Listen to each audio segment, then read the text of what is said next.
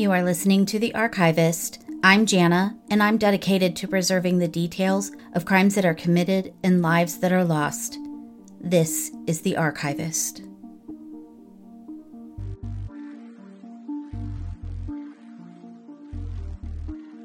All right. Well, I hope you guys enjoyed the uh, episode that was released on Monday this week. Kind of a little bonus extra, just something that I'd been working on and saw that the uh, anniversary of repealed prohibition was coming up. So I thought no better time to release that extra episode than that day.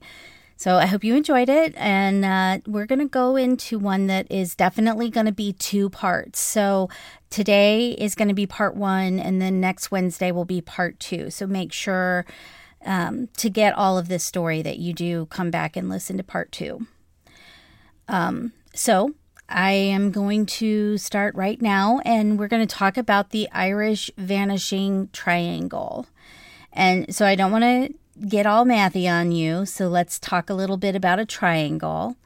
There's multiple kinds of triangles equilateral, isosceles, and I'm kidding. I'm not literally going to explain triangles. um, I just was being silly I, when I thought about how am I going to introduce this. But what I can tell you in the true crime world, there's a lot of triangles um, these refer to areas in like a city or a state that have a noticeable amount of unexplained activity.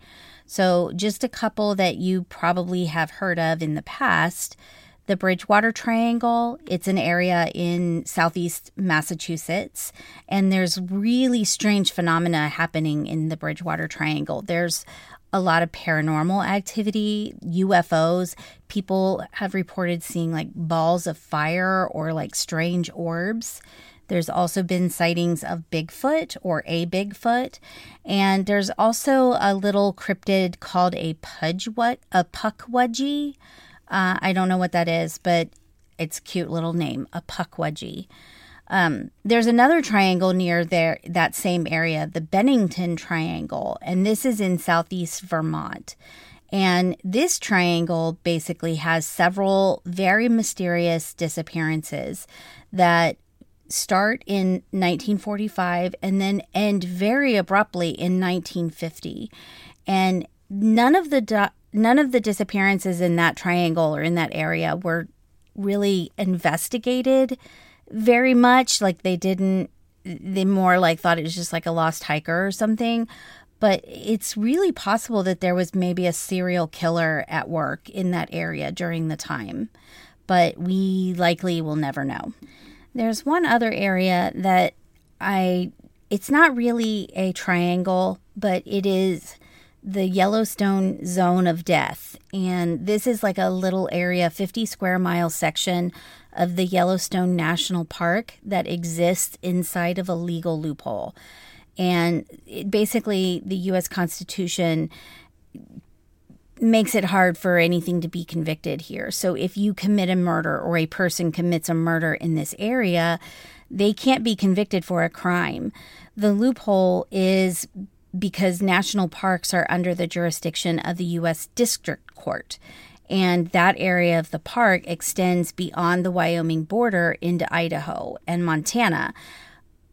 But it so it doesn't follow under the district court in that area. It's a bunch of legal mumble jumble. I'm not to I'm not to bore you with it basically a jury cannot be seated because there are no residents and the court doesn't have a jurisdiction where the nearest residents are. So it's a bunch of red tape and it creates a legal mess if somebody were to commit a crime.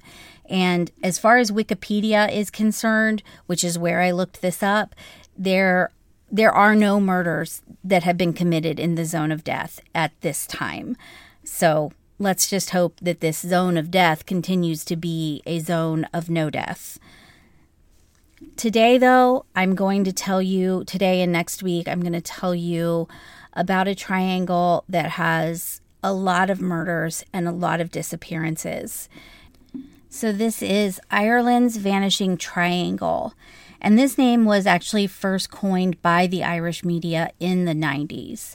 There are six unexplained disappearances throughout an 80 mile area, as well as murders where the bodies have been found. These disappearances and murders all have similar characteristics, and the ages of the women range from the late teens, their late teens, to their late 30s. But all of these women did ex- vanish inexplicably. There are very little clues as to what happened or where they went.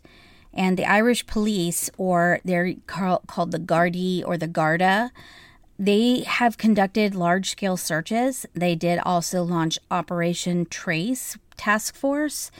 And this was all in an effort to kind of locate who this, what is happening. Are these women being murdered by the same person or what is going on? The first woman to go missing when that caught the attention, I'm going to say, because she's not really the first one to go missing. She disappeared on March 26, 1993, and her name is Annie McCarrick. I'm going to talk about Annie and all of these women in a minute, but first, Annie goes missing in March of 1993, and then another woman, Jojo Dollard, goes missing in November 95. And this is when the antennas start to go up on people in this area that's outside of Dublin. But the task force that the Garda puts together isn't started until 1998. And when I get into the timeline, you're going to see that this is much too late to do any good. And there's still so much that we don't know about what was happening in this area in Ireland in the 90s. All right, so I'm going to take you back to 1991 on December 30, no, on December 23rd. Patricia Doherty spends her day running errands. She went and got her hair cut, she bought some Christmas gifts, she did a little more shopping before she returned to her home in Allenton Lawns, Talget, Talg, Toft, Taloft.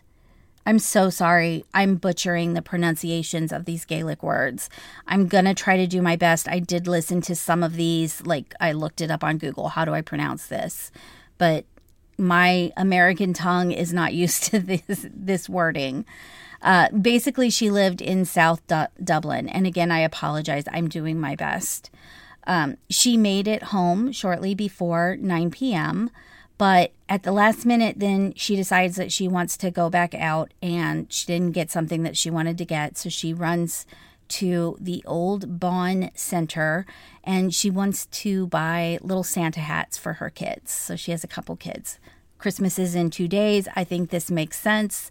You know, I, I I'm sure all of us that have families know what is happening here. It's the last minute stuff. On December 25th, yes, December 25th, two days later, Patricia's husband, Patrick, reports her as missing at the Tallaght Garda station. Uh, when he tells the police that the last time he saw her on the was on the 23rd, they are immediately suspicious, and so am I. Uh, I don't get it, but okay. So he does explain it. The Gardaí questioned him about the delay in reporting her. If you last saw her on the 23rd, why are you only just now coming to us? but he explains that she had started a new job as a prison guard at the Mountjoy prison and the schedule, her work schedule was very erratic and there would be times when, you know, she wouldn't be able to leave at the end of her shift and she had to stay together and so these shifts would sometimes blend together and he would not see her for 24 hours from one day to the next. And so he thought she was working. I sort of buy this explanation. I but I also in the same thing think, mm, I don't know. If she was off that day, don't you know your spouse's work schedule? I do. I I just I don't know. But I guess if it is a schedule that does not, you know, doesn't follow the same pattern every week that it could be confusing. Like yes, I maybe she pulled an extra shift so she could have Christmas day off or something along those lines. I do think it's good that, you know, like where he's thinking it's been more than 24 hours. I know she's not working this many hours in one stretch. That's why he came forward when he did. So I I can give him a small pass, but I still have a little suspicion about him. But he doesn't appear to be a part of what's happening here. So he does call the per- the prison looking for her, and they then tell her tell him that she had not been in for the previous two days. He then also tried to call her family, and they had not heard from her either, and so that's when he went in and reported her missing. So maybe it's maybe it's legit, you know, like he he he did the steps that you would do if you thought your spouse was working. So, when the Garda began their investigation, they are able to find a witness who reported seeing Patricia on the 23rd at around 9:20 p.m. She was walking on the street. She like walked past a pub and she was headed in the direction of this old Bond shopping center. They reported that she was wearing what is called a Mac jacket, a brown Mac jacket. I don't know what that is. I think it's a longer jacket, maybe, you know, n- not one that sits at your waist, but maybe like travels past your butt. Um, she also had a gold scarf wrapped around her head. And this sighting seems to corroborate Patrick's story about her running errands on the 23rd and leaving real quick. And another witness does come forward and says that he saw a woman matching Patricia's description getting into a red car at the entrance of the shopping center. So, this account is kind of discounted because the person who mentioned this or told this story is known to the Garda as a known criminal. I don't know why that would make his story invalid, but um, the Garda did not seem to take what he had to say seriously. Despite the investigation and the widespread public abe- appeals that the Garda give, they are never able to pick up Patricia's ta- trail and find where she went. On June 21st, 1992, a man cutting grass in the Dublin Wicklow Mountains, that's an area known as Glassamucky Brakes, he finds human remains. He said that he noticed an area of the bog that had collapsed, and when he went to investigate this sunken area, he could see that there was a brown Mac coat, and then he saw that this coat is not just a coat, it is actually on a body. And so he immediately runs to the closest house and calls the Garda.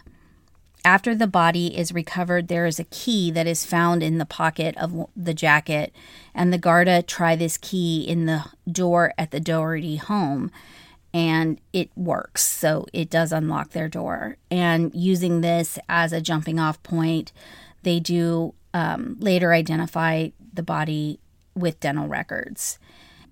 The Irish state pathologist, Professor Harbison, examined her body and he concluded that Patricia had most likely been strangled to death. There are no signs of a gunshot wound, there's no stab wounds, there's no other sign of trauma.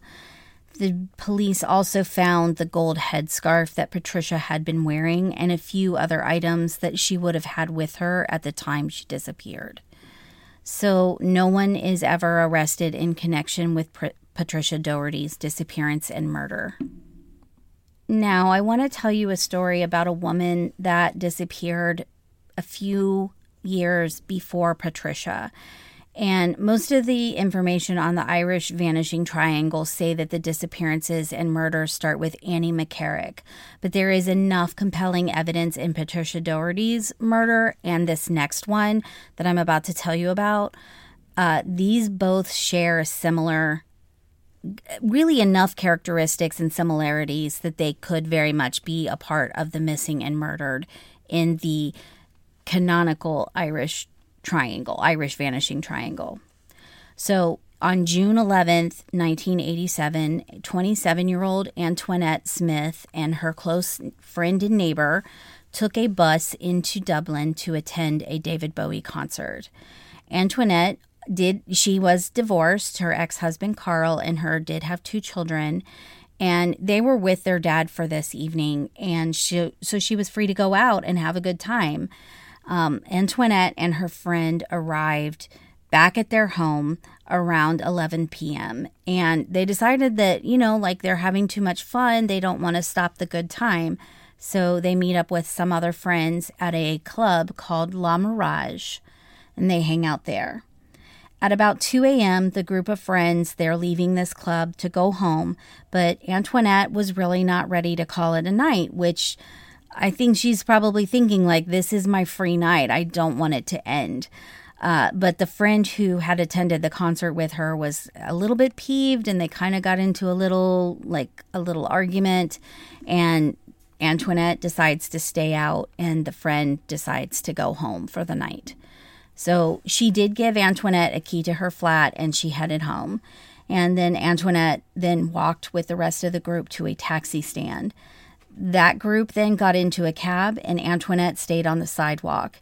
The last time that she is seen alive, she is walking toward the O'Connell Bridge at 2:30 a.m. and she is dressed in blue jeans and a David Bowie t-shirt. On the 14th of July, Carl Smith reports his ex wife as missing at the Clondalkin Garda station. Again, I'm sorry if I didn't pronounce that right. The this time the police t- told Carl go home and don't come back unless you have a picture of her. I'm, I don't think they said it that mean, but basically they don't file a report. They don't take his statement. They just say, Do you have a picture? And he says no. And they say, Then what are you doing here, laddie? Go home and don't come back until you have a picture. And that was my lame attempt at an Irish accent. I don't, can't do it. I'm not an actor. So Carl did return with a picture, and this time he also brought her friend and neighbor that she had gone to the Bowie, concert with him. The friend filled in the Garda with the events of the night that they had seen her. And based on the details that are given by the friend, the Garda did launch an investigation. But four days have already passed, and the how, how do you find somebody that vanishes off the street four days later. There's no evidence and no eyewitnesses who saw her after her friends drove away in a taxi. And unfortunately, on April 3rd, 1988, a young family that is out on a hike, so a mom and dad and a couple kids, they are in the Dublin Wicklow Mountain area known as Glendoo, and they see a body and first, the Garda do not know who this is and when they're called to come and investigate. But the clothing on the body is examined, and that's when they see it is a David Bowie T-shirt. Another, they found another key in the in the pocket of probably her jeans, and the Garda test it on Antoinette's friend's house, and it works. So the shirt and the key kind of confirm that this is Antoinette. They do a forensic am- examination of Antoinette's body and they conclude that she died from asphyxiation. Her head had been wrapped in two plastic bags and but there's no other evidence of trauma. So her body had been concealed, but because of the heavy rains, the soil around her collapsed and basically exposed her body. After Antoinette's body was found, the Garda stepped up their investigation. They made appeals for anyone with any information to come forward. The Garda also did a reenactment of Antoinette's movements that are known about on July 11th and 12th, and this is aired on national television. And this is when two witnesses do come forward. The first one is a taxi driver he says that at around 3:30 a.m. on the 12th, a man flagged him down near the O'Connell Bridge. Now, that's an hour difference. So, so her friends saw her at 2:30. This is 3:30 where he's being flagged down. And he says when he stopped, the man got in and then two more passengers joined him. And this is another man and one woman. And the taxi driver says the first man that flagged him down, he is short, he's mouthy, he has a dark hair parted in the middle, and he had a d- strong Dublin accent. The second man is described as very tall with dark hair and more quiet. He doesn't talk as much as the other guy. And the ta- the taxi driver said that this woman was in her late 20s. She was well spoken and she had shoulder length dark hair. She was wearing a David Bowie t-shirt and jeans. And he also said that she had a distinctive tooth on the right side of her mouth. And this was also part of the description that her brother had given the Gardaí. The driver said that he felt like these three knew each other. They were kind of chummy, they were talking, but nothing romantic was going taking place. It was more just like friends out for a good time. And they had the driver take them to a party. They were they said they were headed to a party that was in the foothills of the Dublin Wicklow Mountains and he dropped them off in Rathfarnham village and he said that they were headed toward the Yellow House pub.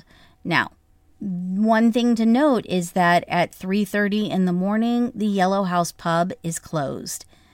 So, the second witness that came forward after this reenactment says that he was walking his dogs in an area known as Cruagh Woods. I just butchered that. It's C R U A G H. And this is on the morning of July 12th. I think he said it was around 6 a.m., but it was definitely early morning. And he is making his way up a hill. He's on a path. And he looks up ahead and sees a man walking toward him on the path. And he's like, I didn't see where this man came from. And when he sees the dog walker when this man that's up ahead sees that this dog walker is on this path he sort of like startles and like pauses for a minute like stops walking and then starts walking toward the dog walker again. When the dog walker passed this man he said hello but the man did not acknowledge him and actually tried to conceal his face face, like pulled his collar up and like looked down so that the dog walker couldn't see his face. He did describe the man. He said he was in his mid 20s, 25, 26 years old. He had a thin face with parted hair and he was wearing dark clothes. And this is where things kind of get a little more weird. Like, I think that this interaction maybe was a little strange, but nothing to be concerned about. And then what happens next makes the dog walker be like, this is weird. So he says that the man is walking towards the parking lot, and something about the man made the dog walker concerned because his van, his own personal car, is in the parking lot where this man is headed. So he's like, mm, I think this guy's up to no good. I'm going to turn around and go home. So that's what he does. He turns around, he's headed back towards his van. And this is when he sees that now there are two men up ahead on the path. So a second man has come out of the woods from somewhere and joined this other guy. And he says that they are talking to each other and they he didn't see where they came from or anything. And when they noticed that he had turned around and was headed their direction, they then walk faster. So they speed up. I don't think they broke into a run or anything, but they noticeably changed their pace. He says then, by the time he reaches the parking lot, he can't see where they are. They are not in the parking lot. And he swears, I never heard or saw another vehicle, so they had to still be there. And he said he couldn't say where they went. And they weren't dressed for mountain climbing. And he just said the whole thing was so strange. And these guys he didn't see where they went after they took off in front of him. And again, he says he wasn't that far away from the car park. If a car had driven away, he would have heard it. And he never did.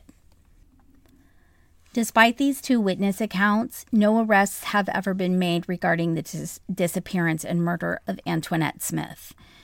So, these two women that I told you about are not considered a part of the eight canonical to borrow the term from Jack the Ripper, uh, they're not a part of the canonical murders and disappearances. But the circumstances around these disappearances and murders do fit with the rest of these women's stories. And I do think it's good to hear about them and consider them as part of whatever it is that is happening in Ireland in the 90s.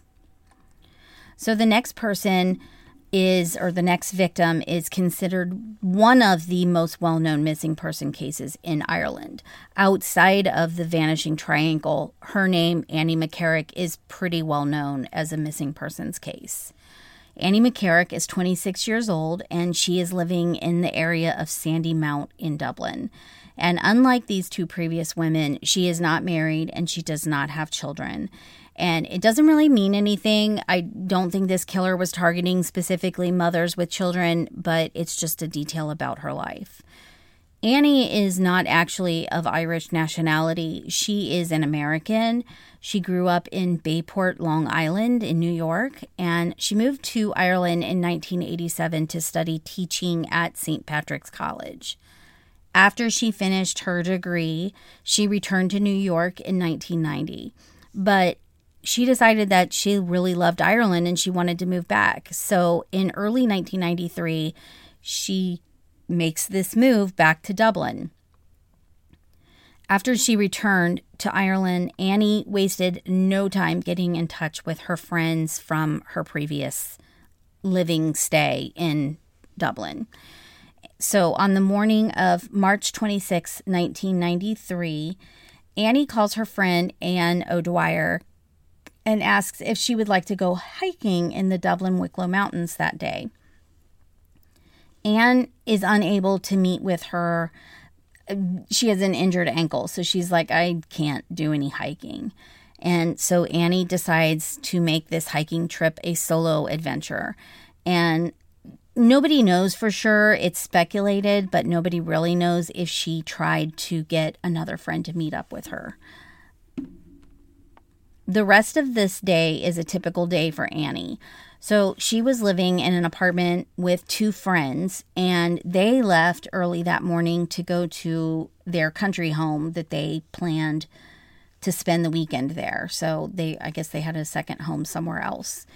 Annie stayed in Dublin and she did some knitting. And then at around 11 a.m., she ran some errands. And these are typical errands, nothing out of the ordinary. She stopped at the bank, she bought groceries, and she did a few other things. She returned to her apartment at around 3 p.m. And there's a plumber that's doing work in the apartment complex and he sees her again at 3:15 leaving. And it's an interesting detail about Annie's day. She never unpacked her groceries that she bought. They're they were sitting in the bag on the table at in her apartment. So uh, maybe she thought she would be back really soon or I don't know I, nobody really knows because it seems like an unusual thing to just leave your groceries in the bag. Like usually when you come in, you put them all away, but she did not. So maybe she was hurrying to meet somebody. Annie was seen walking toward a bus stop along Newgrove Avenue. And this is near a local fast food restaurant. And the owner, whose name is Bruno Borza, sees her and he clocks that, yes, she was walking toward the bus. She is then seen getting on the number 18 bus and she then transferred to the number 44 bus in Ranelagh, I don't think I said that right. The second bus would then take her to the village of Enniskerry in the Dublin Wicklow Mountains. And so while she's on this number 44 bus, she's actually spotted by a formal former work colleague. And this is Amir O'Grady. And she is convinced that this is Annie. And even though they did not speak, she didn't interrupt or say anything. She knows it was her.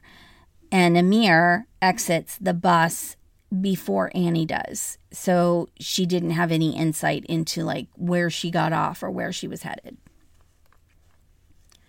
This bus ride should have put Annie in Enniskerry at around 5 p.m. Enniskerry I can't say these words. I'm so sorry. Most people in the area, they think that this is kind of late to hike in the mountains in the countryside because the sun would be setting at around 6:15 that day.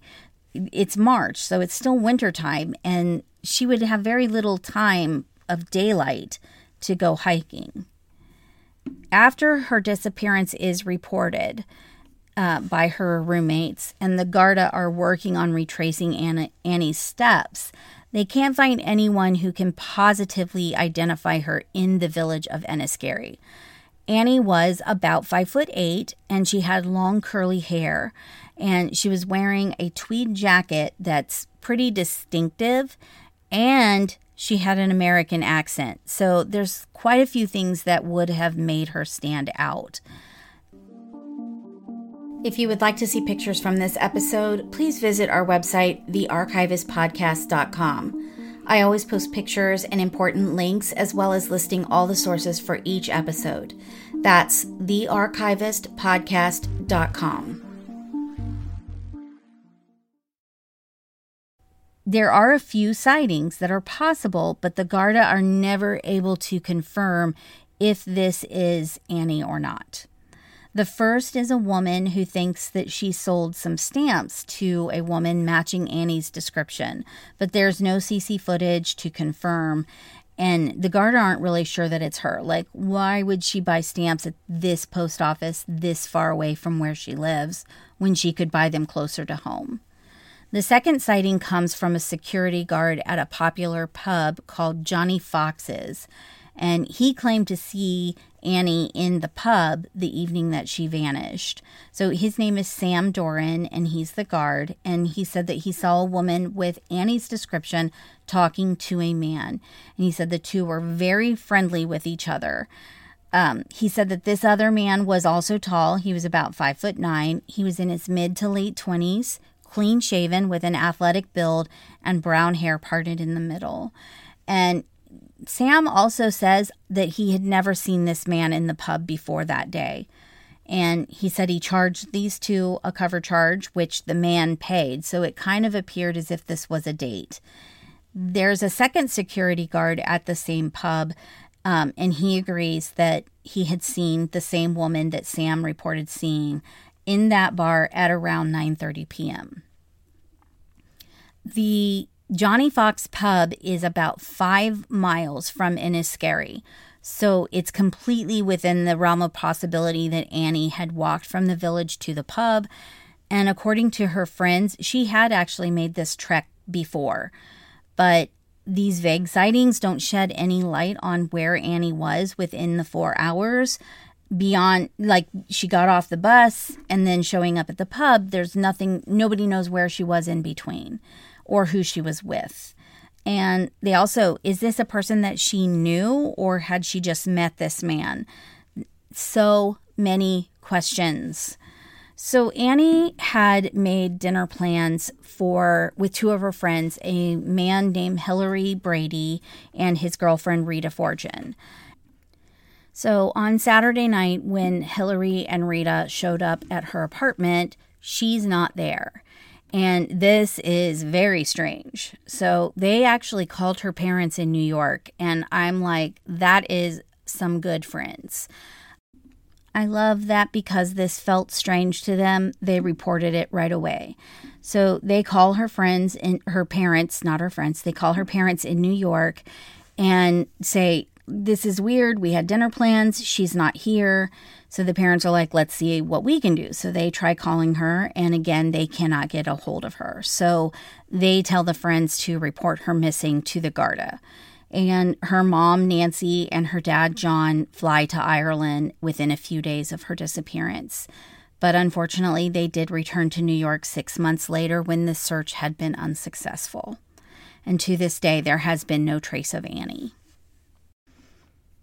Three months after Annie disappeared, Eva Brennan vanished.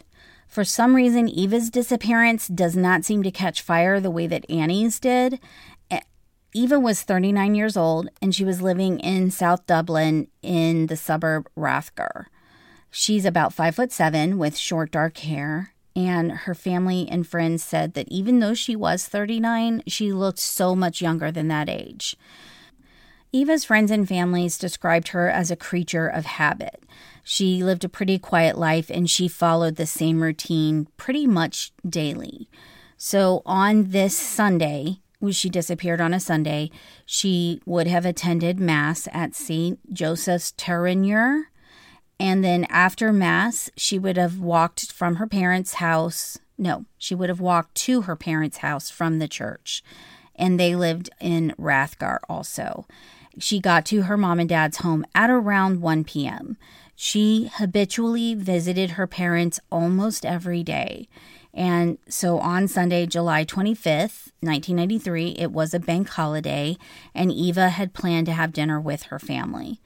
On this Sunday, before dinner, though, there was a little bit of a little family argument over what they would have for dinner. It wasn't a bad argument. It was just, I want this and you want that, and we can't agree. Um, but Eva apparently was upset by this argument. I don't, nobody really said what it was, but she did decide to leave her parents' home. By Tuesday, July 27th, no one in Eva's family had heard from her, and this really started to worry her parents. Again, she's a ha- she has a habit. She visits her parents almost every day, and not hearing from her 2 days in a row is not only odd and out of the ordinary, it's practically unheard of. So Eva's dad decides to drop by her apartment and he does not get a response when he knocks on her door. And so he was actually a pretty successful businessman. He owned a bar, it was a pub. Uh, oh, I thought I wrote down the name. I didn't. He owned a bar.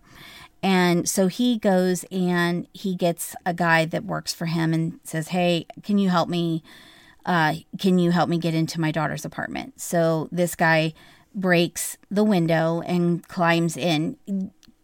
Her dad was maybe concerned that something had happened at home, that she'd fallen, or, you know, thinking that she may be in there in distress. So he smashes the window and crawls in, and this place is spotless. I mean, nothing is out of place, everything is put away exactly how it should be. Eva was extremely tidy.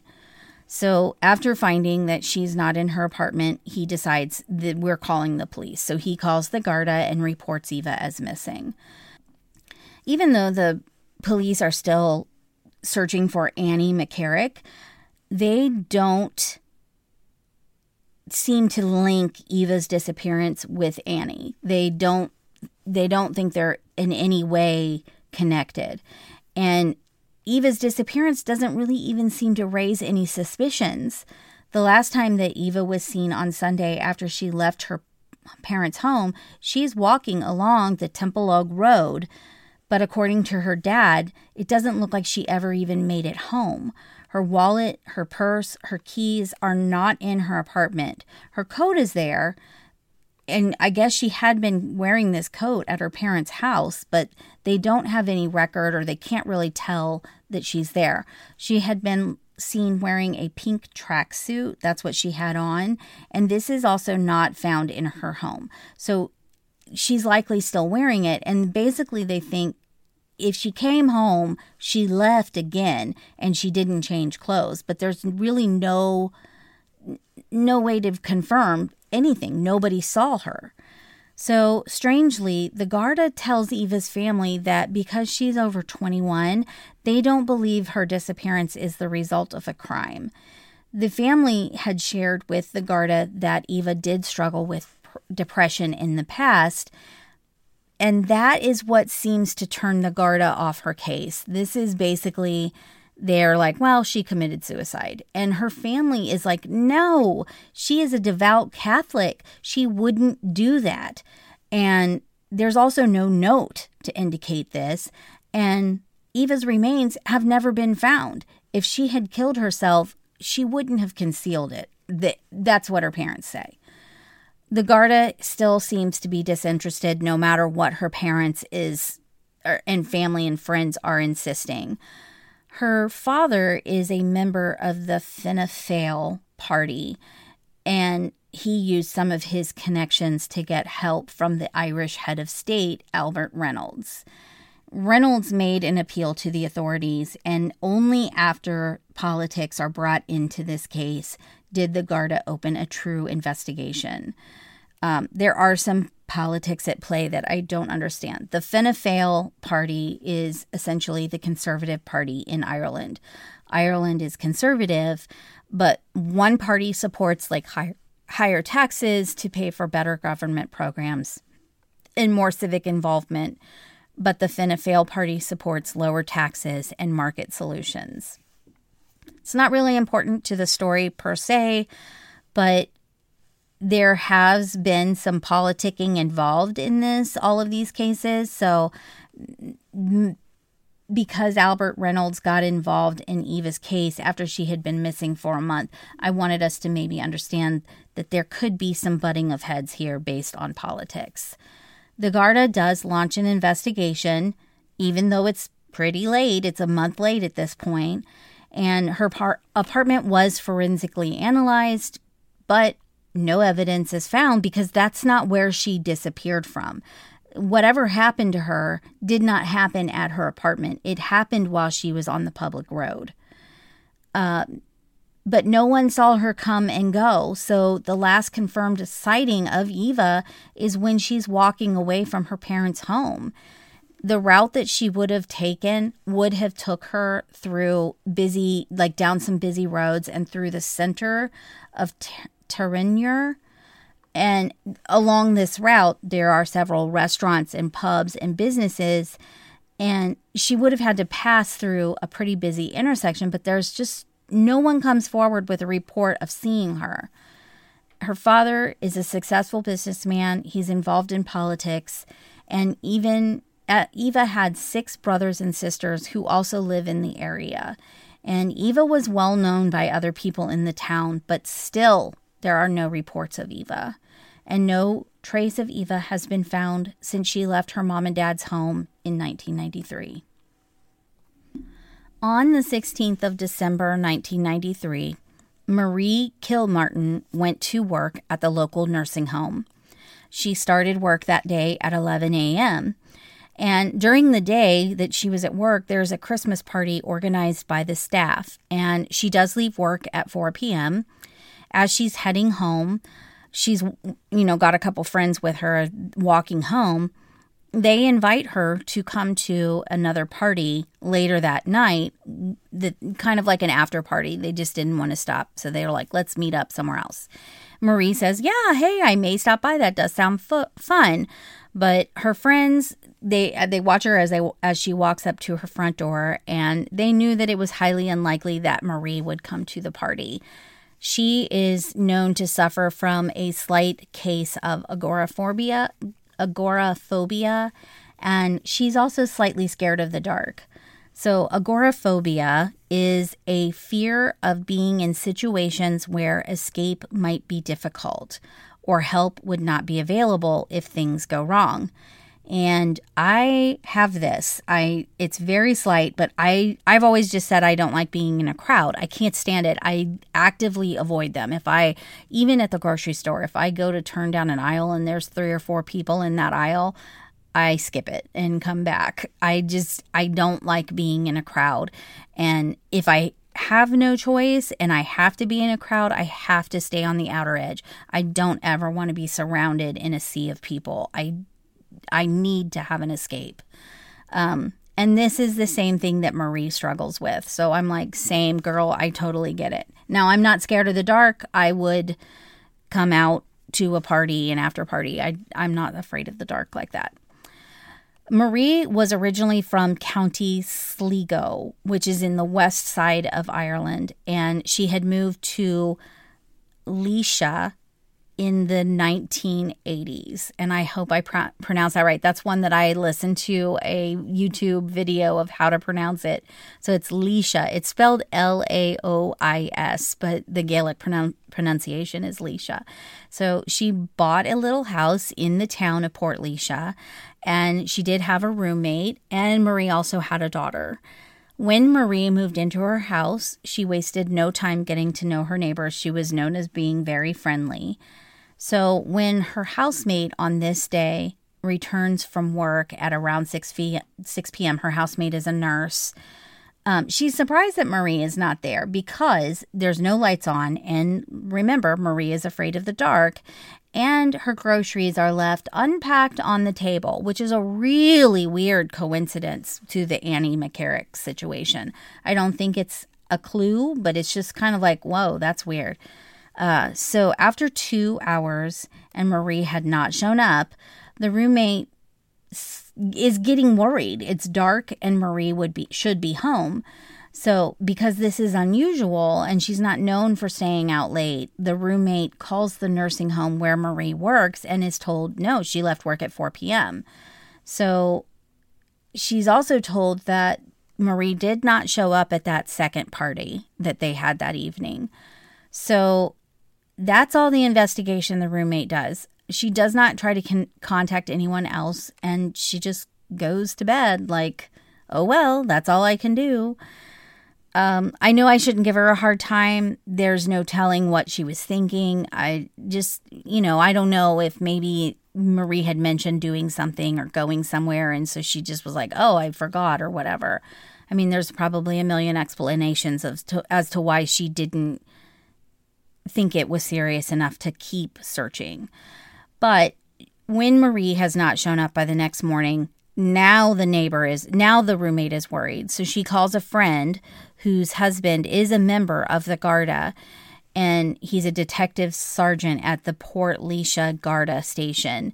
And so he goes in and informs the person that would do a missing persons uh, investigation.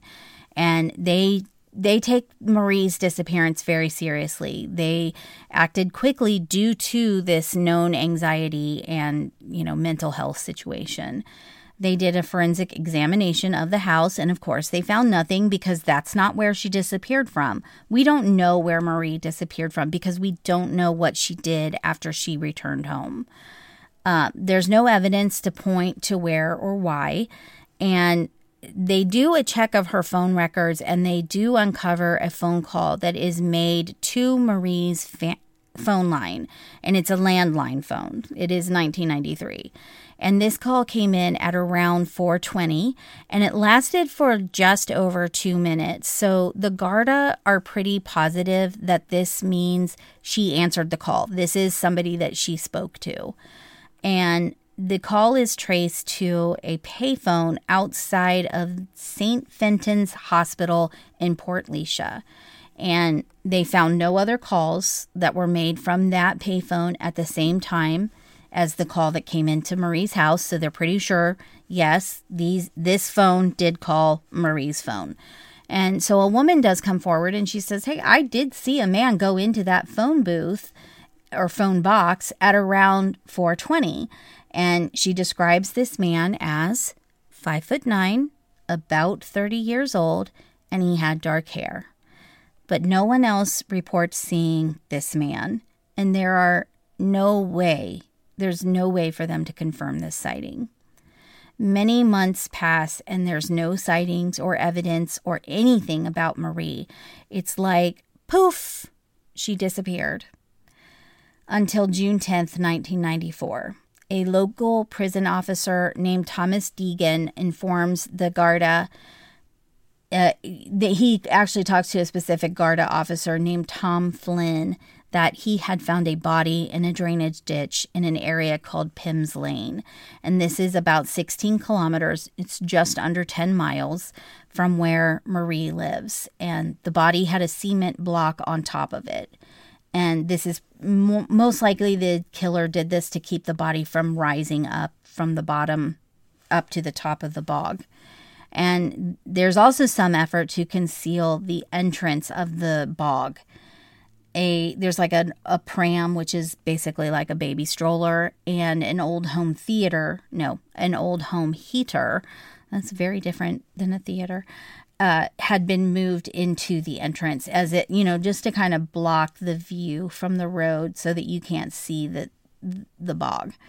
And the body had a woman's coat draped over over top of it, and the coat was later identified as belonging to Marie Kilmartin. And then the police are able to identify her further using her jewelry and uh, dental records. The area where Marie's body was found was known as an illegal dump site. So, this led to speculation or suspicion that the killer was a local to the area. The state pathologist Professor Harbison did a postmortem examination at, at Tullamore Hospital, and he concluded that Marie had been strangled to death. Her thyroid cartilage did show some damage, and that's what leads to this conclusion. They did rule out sexual assault because she had been found fully clothed. And Marie's body is very badly decomposed, so I don't really know how you can be completely sure that there was no sexual assault. And just because she's clothed does not mean that she wasn't assaulted. I just don't think it should have been ruled out. There are some arrests that are made in Marie's case. Two weeks after her body was discovered, two men are arrested. One is in his late 20s, the other is in his 50s. And I think that this arrest was based on some of the evidence that was found near her body. But since this is known as a dumping ground, I don't know that you could say that this is evidence for who the murderer is. And the two men are eventually released without charges. Then, 14 years later, two men, one in his 40s, one in his 60s, and a woman in his her 60s are all arrested. And again, they go they're let go without any charges. Marie's daughter Aine has done a lot of work to keep Marie's case in the public eye, but no charges have been brought for the disappearance and murder of Marie Kilmartin. Now, 22 year old Imelda Keenan lived in Waterford, which is a suburb of Dublin, in a small apartment with her fiance, Mark Wall. She had moved from Water to Waterford from her hometown in Mountmellick, or yeah, that's her hometown, Mountmellick in Laois County. Imelda was attending computer classes at the CTI College in Waterford. And on January 3rd, 1994, Imelda told her boyfriend Mark that she was going to walk to the post office to pick up a welfare payment check. So, this is kind of interesting because this is actually a bank holiday since the first fell on a weekend. So, the post office would not be open. But this is Mark's story that he told to the Garda. Imelda had left her apartment and she was spotted by someone that she actually knew at around 1:30. A secretary at a local doctor's office says that she saw Imelda walking. The secretary was driving in a car and Imelda paused at the crosswalk to allow her car to pass. And this secretary then sees Imelda walk around the corner of the Tower Hotel and head onto another cross street. This account, however, is disputed. Imelda's family and boyfriend and other friends all say this secretary did not know Imelda. Uh, they don't know why why she would even know who Imelda was. There was no connection. But whether it is real or not, it is possibly the last sighting of Imelda. Her boyfriend reported her missing, like I think the next day. Leading up to her disappearance, Imelda had exhibited a little bit of strange behavior. Imelda had planned to travel with one of her brothers, Ned, who also was living in Waterford at the time. So on the 23rd of December, they were going to take a train together to their family home in Mount Mountmellick County. But before they left, Imelda canceled these plans with Ned and told him that she would just catch a later train. And this is unusual because it would mean that she would be traveling alone and that she would also have to try to get transportation from the train station in Mountmellick to go to Port Laois. So no one could confirm if she took this train, the later train, or not. And she didn't ever come to the family Christmas party. Or so she never showed up on the 23rd at her family's home. After Imelda was reported missing on the 5th, her family traveled to Waterford to look for her. Imelda had nine siblings. so she had quite a bit of people that were going to be looking for her. She also had a small group of close friends. And her family did find some unsettling things in her apartment. First, Imelda had left without her glasses, and one of her brothers said that he never saw her without her glasses. She also left her handbag and cigarettes, which was another thing that they said if she was going to leave the house, she would have taken her cigarettes with her. Um, they also found Christmas presents that were addressed to her that had never been opened. So I don't know if she's a part of this vanishing triangle or not. And I know you're probably thinking it. I know I am. The boyfriend did it. Statistically, that's more likely than her just vanishing into thin air. Um, but there doesn't seem to have been very much suspicious around him. He reported Imelda missing two days after she left her apartment, but the Garda did not seem to think that her disappearance was suspicious. They did not do a search of her home, and the only thing they really did do was drag the river that was near Imelda and Mark's apartment. None of her family and friends felt like she was planning to run away. She had not mentioned that to anybody, and they just felt like she didn't have a reason to run away. She is not, there's not been a single trace of Imelda since January 3rd, 1994. Imelda will be missing for nearly 30 years on January 3rd, 2023, and her family has not given up hope of finding her or knowing what may have happened. From what I have found, there has been very little effort put into investigating Imelda's disappearance, which is most likely the reason that she has never been found. Okay, so we are halfway through this story. I'm going to stop here and there are six more victims to talk about, and these stories are so frustrating. Many of them have such little care that is put into searching for these women. Or when they do start, it's too late. It's so frustrating. I'm so happy we've come a much we've come a huge distance from this kind of investigation for missing persons. And I think now we know that a lot needs to happen in the early days to do justice or to find somebody who is missing. So come back next week. We will have part two and finish out the Irish vanishing triangle. Thanks.